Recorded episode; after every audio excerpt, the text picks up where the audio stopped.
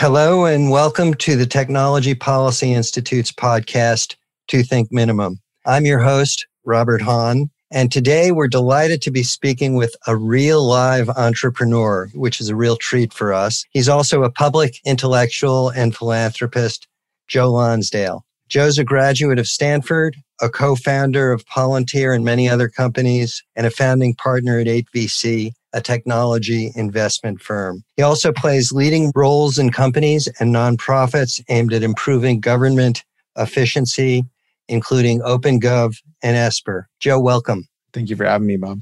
It's our pleasure and privilege. Before we launch into our formal discussion, I wanted to ask you since you wear so many different hats. What's a typical day like for you? well, I guess there's a few different priorities. First of all, I have three young daughters here, so I will try to wake up and spend time with them and see them throughout the day when they're not at preschool. The two of them are in preschool. And, you know, one of my rules, which I try to follow, is I'm only responsible for the failure of one thing at a time. and by so by that, of course, I mean, you know, you really have to have if you have a lot of things going on, you can't be responsible for them. You can't be the person who's directing them. You have to have somebody waking up and going to sleep thinking about that one company or that one project that they're running. And so, you know, the projects that I'm involved in tend to be my firm, 8VC, an investment firm, as well as a lot of policy projects where we're trying to, you know, create policy and push certain laws. And so I'll interact with a lot of CEOs and a lot of policy people almost every day. This morning I spent an hour on the Zoom with Secretary Rubin, former Secretary Rubin, who was very helpful, giving me some advice and some policy stuff. And so I try to work with people on both sides and I try to kind of coach our CEOs and learn from them as well. Great. You mentioned the word failure. Does that mean you're a fan of trial and error? I definitely am a huge fan of trial and error. I think, you know, evolution is an important concept from many parts of our society and uh, of the business world. And your things can only evolve by trying to guess what's going to work better and trying it out and then learning and iterating. So recently, you wrote a neat piece that I read in the Wall Street Journal on your decision to move out of California. Can you tell us a little bit about that and what your thinking is, both narrowly and broadly, about state competition and what that might do for innovation? Of course, you know, one of the best things about how our country is designed is that you have this federalist system that lets different ideas compete. And the whole point is that if one place has rules and regulations and structures that are not as amenable to building and uh, doing what you want to do, you can try another place. And, you know, really my wife, who shares a lot of my values, she put it to me, you know, very clearly, like, you know, it would be unethical to continue to build continue to put huge amounts of money towards the state of California, given how strongly we feel about how misguided it is, and that we need to set the example for everyone. And we need to create more of what we're creating in a place where we think more people should be living. And really, you know, a lot of people, me included, believe California has to get a lot worse before it gets better to really prove you know how broken some of the ideas are there. And there's there's a lot of problems with california. A lot of it has to come to cost of living and housing prices. A lot of it is just the homeless problems in san francisco. A lot of it's the mismanagement with the forest fires and the power grids being mismanaged. It's just the list goes on and on but i'm much more bullish on texas the next 20 years. And this is really a way to live our values is to come here and to build here instead. Mm-hmm. So you do a lot of thinking and doing in the area of innovation. And many scholars periodically write about why America is losing its competitive edge. I was wondering what your take on that is as someone who's sort of on the front line of hiring people and creating new things in the private and public sector. So, America is still attracting the very top people in the world, and we're still in many areas well ahead of the rest of the world. There are other places that have closed the gap or that in some cases have potentially gotten ahead. There's certain parts of things in China and Beijing that are doing extremely well and competitively in certain areas there are probably a lot of things we could be doing to raise the game and to change how it's working here in terms of keeping it free and keeping the crony capitalism out of certain areas in terms of still being allowed to bring the best people. But overall, you'll still see like the by far the most startup companies, far the most innovation that's worth a lot of money is still happening in America. What could we be doing to sort of raise our game? So, if you were whispering in President elect Biden's ear or the governor of a, a, leading state, what are the kinds of things we should be keeping our eye on to try to raise our game here in, in terms of setting the ground rules or investing or what have you? Well, you know, I think you have to come back to say, like, why does a free society work really well. What do we mean when we talk about freedom and liberty? And one of the key things in a free society is you have a competition of ideas where you have the best ideas win and the ideas that are not as good lose. And so when you have new, better ways of doing things, when you have things that are functional, they outcompete things that are not as functional. And so the most important area in which I'd fix that is probably healthcare. In, in healthcare, we have just tons of areas that are not actually letting the good ideas compete and win. Instead, you have cronyism, you have monopolies, you have all sorts of rules people put in to stop competition, to stop ideas from, you know, there's certain things technology and nurses could very easily do safely and save tons of money, but you can't do that because doctors groups have banned it. And there's just, you know, just the list goes on and on. So I'd, I'd look at healthcare and say, how do I inject frameworks where we can have more competition of ideas, more ways entrepreneurs can build and win. And then I do the same thing in lots of other industries. That comes down to the regulatory state. How does how does regulatory state accidentally stop new innovation and accidentally lock in the worst ways of doing things? Because if you lock those in the old ways of doing things, you don't allow new things to happen here. They will happen somewhere else in the world. That's the, the definition of losing your edge. Gotcha. So you mentioned China as a competitor. And obviously, China is not considered a free society. What allows China to be successful? And do you, do you see it as being someplace that's going to continue innovating and being a, a very vibrant economy, or someplace that's on the decline? So certain parts of China they're very vibrant. There's certain parts that are very broken and you might say decadent and full of decay and backwards. And it's, it really comes down to the areas in which they have the most economic freedom or not. And so there, you know, Lee Kuan Yew was a really great leader of Singapore. He took it from one of the very poorest countries in the world to potentially the richest country in the world. And, and he was a mentor to Chinese leaders, right? He was a mentor to Deng Xiaoping in the late 70s and 80s. He was a mentor to others and it really convinced them like you need to have basically free market economics and you need to be able to let the best ideas win. And so China has lots of economic freedom and, and, they have a lot of people who are really eager to work hard and get rich within that economic freedom. And so even though there's many challenges China has from its lack of freedom, even though there's industries where they probably won't be able to innovate because the people running the government own those companies and are not going to allow them to be outcompeted. There's many places where they have allowed that and that's that's worked extremely well for them. So you talked a little bit about regulation. Where do you see a need for regulation, for example, at the federal level, either in setting the broad ground rules or enforcing them or what have you?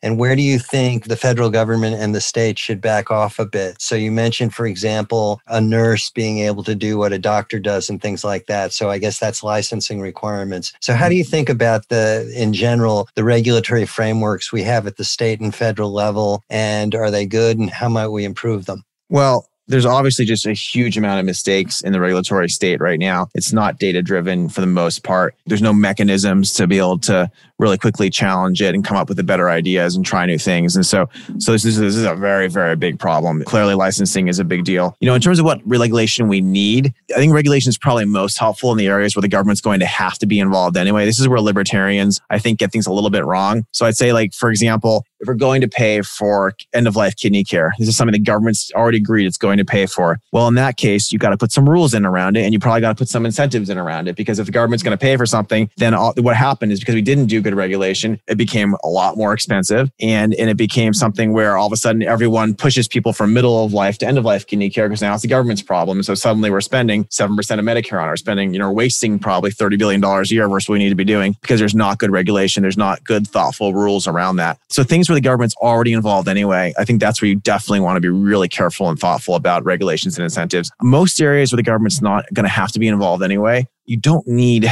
that much regulation. What you need is really, really clear rules about the penalties and, and about the torts for people who do hurt people. So my view is that in almost all the areas, such as regulating like you know different types of different parts of like of how food and restaurants work. You basically could have self-regulation and you have organizations that would evolve where people would opt into them and people would only trust certain ones. And if something happened to hurt people you would basically have huge torts and you wipe those businesses out and again big big trouble. And people would only trust businesses that are tied to trustworthy regulatory organizations that evolve privately. And they'd be a lot cheaper and a lot better. And so I, th- I think in a lot of cases regulation has kind of put us in a straitjacket and made things work a certain way, the way they worked 50 years ago. The best example of that is banks. Banks are in a straitjacket thanks to the regulations from the 1930s that have not let them evolve. And there's just all these ways banks would have evolved in much, much more intelligent ways. Like you wouldn't put your money in a bank unless it had all this real time checks from groups you trusted. If you know, if it if the government wasn't doing it, and it'd be much more sophisticated, much better. And so, so there's just the, the regulatory state. We can talk about all different parts of it, but I, would say the principles are: if governments already has to do something where size read is doing it, that's when you really need regulation. Otherwise, you should be really light handed and you should be letting it evolve, but punishing people for for mistakes. I think that works a lot better. There's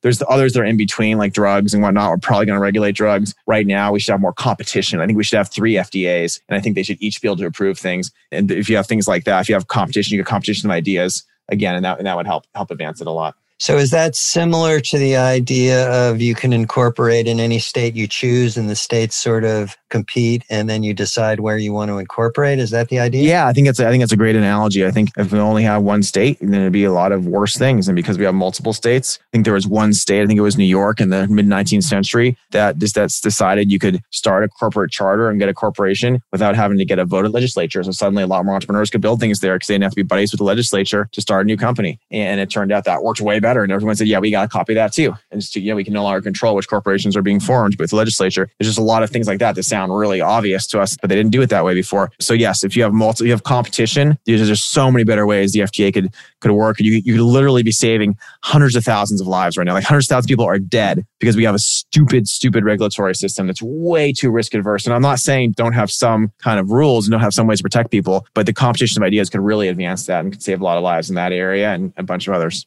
So you mentioned the word charter, and in doing a little bit of homework and emphasis on the little, I Googled Joe Lonsdale and I came up with an insightful piece that you had written on cities and charter cities. Mm-hmm. And I was wondering if you could talk about that idea a little bit, begin for our audience and my benefit by explaining what you have in mind there and how that might be helpful as a way of unleashing innovation and improving human welfare.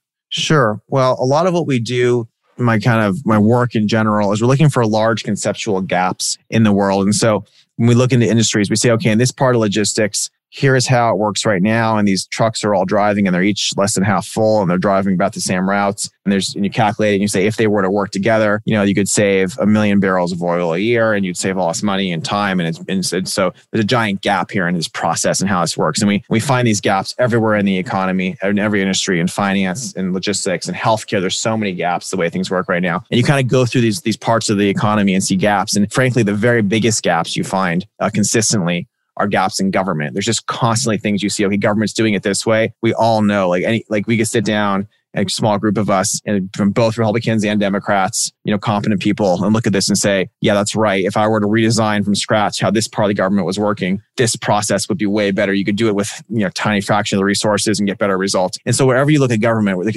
almost anything government does, there's these giant, giant gaps. And so just like we start companies in my firm in logistics and healthcare and finance to close the gaps and to show better ways of doing things, which grow in our economy and our free economy, free society, the better ways win and we make lots of money on it. It's very similar with government. You can have a better, you actually start a new government and then it would teach everyone else lessons and it would you know it become like a much better way of doing things and so because there's such a big gap there it's a very compelling entrepreneurial thing to start a charter city and so a charter city, there's multiple things it could mean. In the purest form, it's a city state, of course. In the purest form, it's a new Singapore or a new Hong Kong in the old days. And, you know, and, and you basically start from scratch every part of government. That's obviously very hard to do. It's very interesting geopolitically to convince countries to just allow you to have a place you can do that. The one step down from that is you can have a near free city where a country gives you your own regulatory zone. There's lots of deals around the world right now where different places are willing to let someone establish their own kind of Hong Kong, their own kind of Singapore with mostly their own rules and maybe like just some treaties uh, with the home country.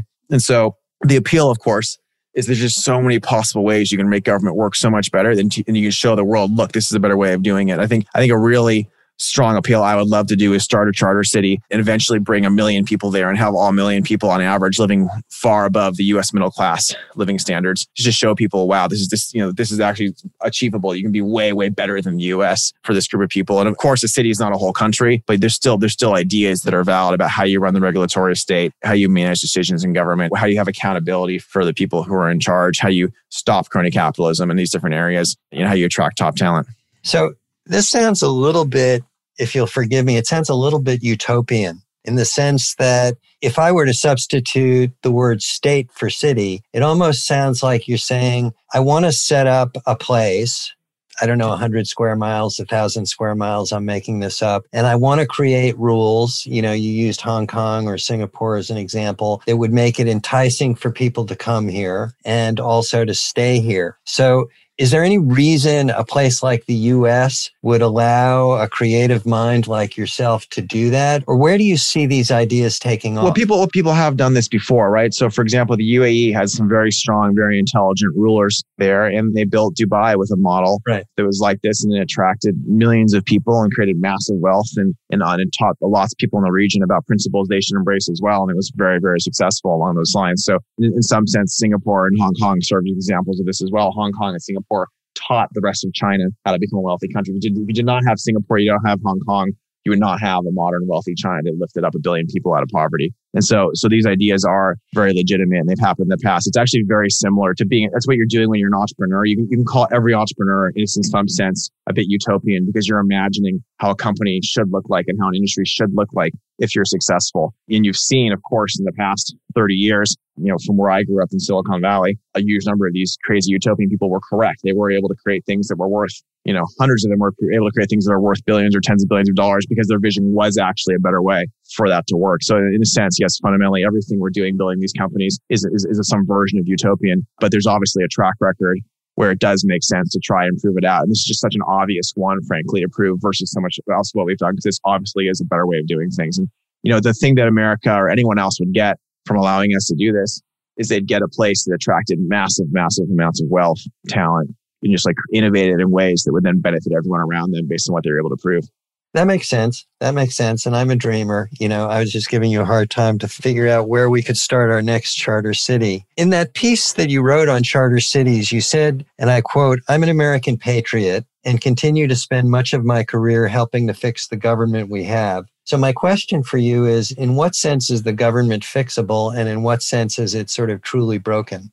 Well, I mean, ultimately, everything's possibly fixable, right? It's just, it's a, there's a system that's broken here and this, where there's not really checks and balances in the regulatory state, which makes it very, very difficult. And there's not really incentives lined up correctly. So originally, American government was designed to have these three branches that checked each other and, and to be very small and, you know, ideally somewhat efficient. And as you've grown out, you know, it's to me is somewhat of a fourth branch. It's called it's supposedly part of the executive branch, but to me, the regulatory state, administrative state is really more of a fourth branch. It doesn't have, it doesn't embody some of those same principles. So therefore, it is much harder to fix. And you probably need to put some of those principles back into it if you're going to fix it. But I mean, there's just so much the government does in our society. It's a very large part of our GDP now. I've created a lot of companies to help it with certain processes. So, for example, how should your budget process work in a municipality or a state agency? That is a process that's fixable. That with you got to put in ways for people to collaborate, people to have transparency, people to compare themselves automatically to other cities and other state agencies. And you can take and create, as OpenGov did, a much better process for that. And then you can simulate. OpenGov has 30 processes they fix at the municipal level where they say this is a process. This is how the city is going to communicate to its citizens. This is how the city's going to make decisions about X, Y, and Z. And you can help them fix that with technology and with better processes. So it's definitely fixable in some areas, but some of the things are only fixable if you actually get to the higher level principles. Okay. So what I hear you saying and sort of what I might call social entrepreneurship, if you'll allow me to use mm-hmm. that phrase, sure. is that you've thought very hard about making the processes more efficient and more effective, where you can sort of bring sophisticated data analytics or systems management to some of these government processes. But if you want to fix many of the bigger pictures, maybe issues like, you know, the increasing polarization we observe in society or what our parties do or do not deliver, that may require a different level of intervention or thinking. Exactly. I think in some sense you need a revolution in certain areas where you've realigned the incentives, you realigned checks and balances, you've reinserted a competition of ideas back into certain parts of government. Otherwise, they're going to be very hard to fix. So I was listening to Michael Porter, who's a professor at Harvard, I guess a few weeks ago on a podcast or a broadcast. And he was talking about the fact that you might think about the two political parties we have in the United States as a rather comfortable duopoly that may extract rents in some sort of way or extract money from the broader society mm-hmm. and may need to be redesigned. Do you find that analogy or that framing as a good way of thinking about the problem, or how do you think about the problem? Well, I mean, both parties have within them a lot of very competent people who really care about good policy and really want to get the right things done. And both parties have within them a lot of people who are there to perpetuate their power and who are there to make sure that their main goal is to work with the existing interests to make sure those interests want to keep them in power. And that's obviously very difficult and broken. I think a lot of this can be achieved culturally by almost shaming people into wanting to do the right thing and into like seeing very starkly. I think there's a lot of areas that have become so broken that it's very, very stark and it is very obvious in some ways that there's a, such a giant gap that this is a better way of doing things. These are the principles of our country. So I, I do agree that the you know, there's two separate questions. There's what's the right policy answer, and then there's what's politically possible and how do you get there. I think both of those are important to work on. I think the political part is a lot harder, but I do think it's possible even within the current system to have it moderate ally and to get good things done. And there's there's a lot more we could do there if we work together on it. So is it fair to say that that you're a guy who sort of sorry I'm using all these academics on you, but I know you know some of these people like Hayek, you know, mm-hmm. talked about the importance of things bubbling up from the bottom or sort of bottom up ideas. Um, mm-hmm. I mean, is your view that good governance should be setting sort of the broad ground rules and then letting people create and get the the lion's share of the fruits of their labor in order to sort of promote growth and innovation and happiness? And yeah, I think I think the Hayek framework is very important to understand. I think this is free societies work bottom up. And what that means is that people test and try ideas. And the ones that succeed, they grow and they expand and, and they gain influence. And then when they're not succeeding, they shrink and they, they lose influence. I think you have to take the Hayekian view and you have to say, how do I insert that bottom up evolutionary functional way of being into different parts of our economy? Because right now, you have parts of our economy where, for better or worse, government is involved, and it's not realistic for government not to be involved. You're not going to, sorry to go back to the kidney care thing, you're not going to let people die of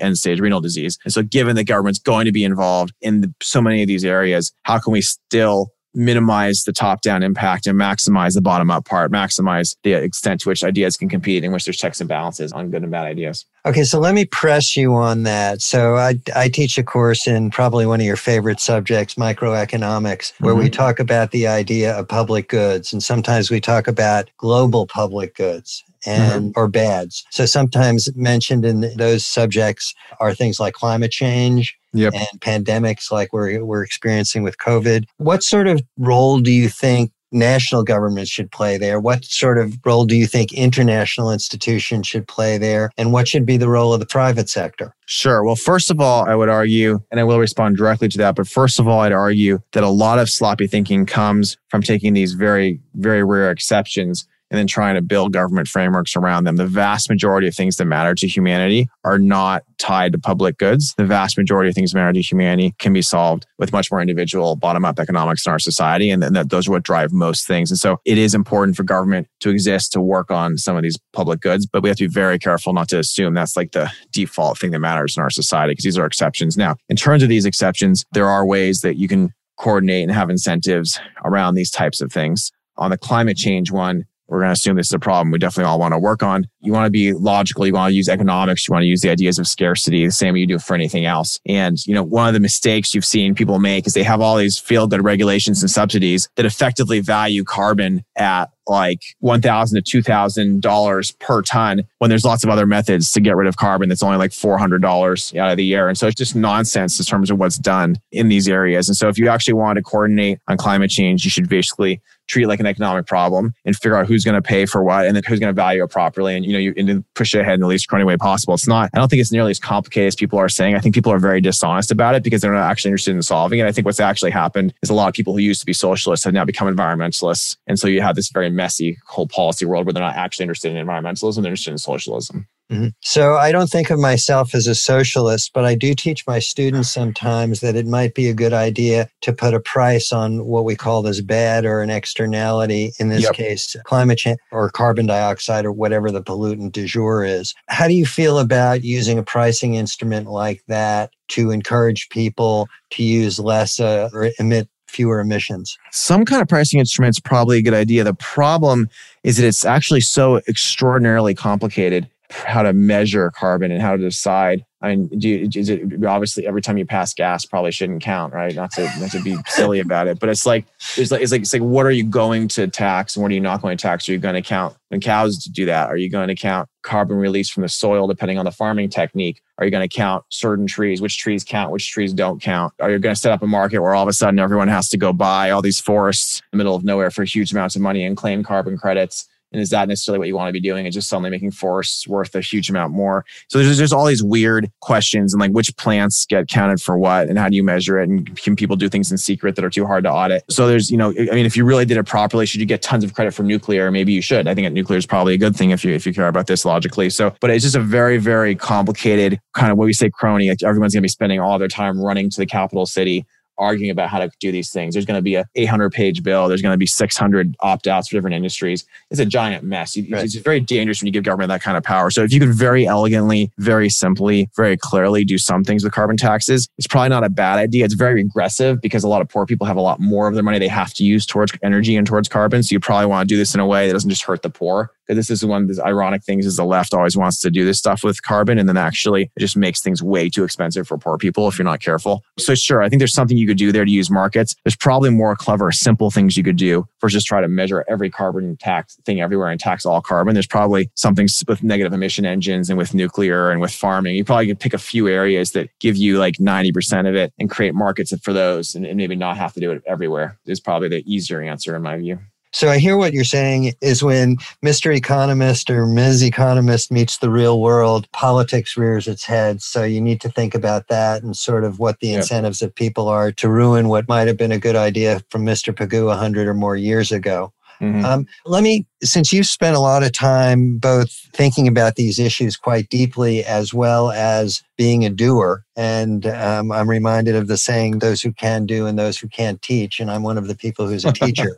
I want to ask you a little bit about entrepreneurship because increasingly in many of the top universities, we try to teach entrepreneurship and teach things about being a social entrepreneur. But I'm wondering if what your view is about whether, in fact, that's teachable and what sort of skills you might teach and how you might promote more entrepreneurship of the kind that you do, both socially and privately. Sure. Well, you know, entrepreneurship again, it's about seeing these gaps in the world. and It's about the courage. It's about seeing things differently than others. It's about seeing where others are making mistakes. I think if I want to like get someone to be a better entrepreneur, and it's hard to teach courage, but I think you can instill courage with your practice. I think one of the best exercises would be to try to do something secretly where they had to do a post that was not openly it was not openly dismissive or hurtful to any one group, but that offended as many people as possible in the university. I think that'd be like a really good practice for being an entrepreneur is how could you just offend everyone? And because in order to do that well, you'd have to be kind of insightful about like where people have kind of things they're not comfortable with. And then you'd also have to have the courage to do it. So I think someone who could do that would be a really good entrepreneur and that'd be good practice for them. But seriously, I think, I think entrepreneurship is about kind of being an iconoclast and being willing to push boundaries and being willing to tell people they're wrong.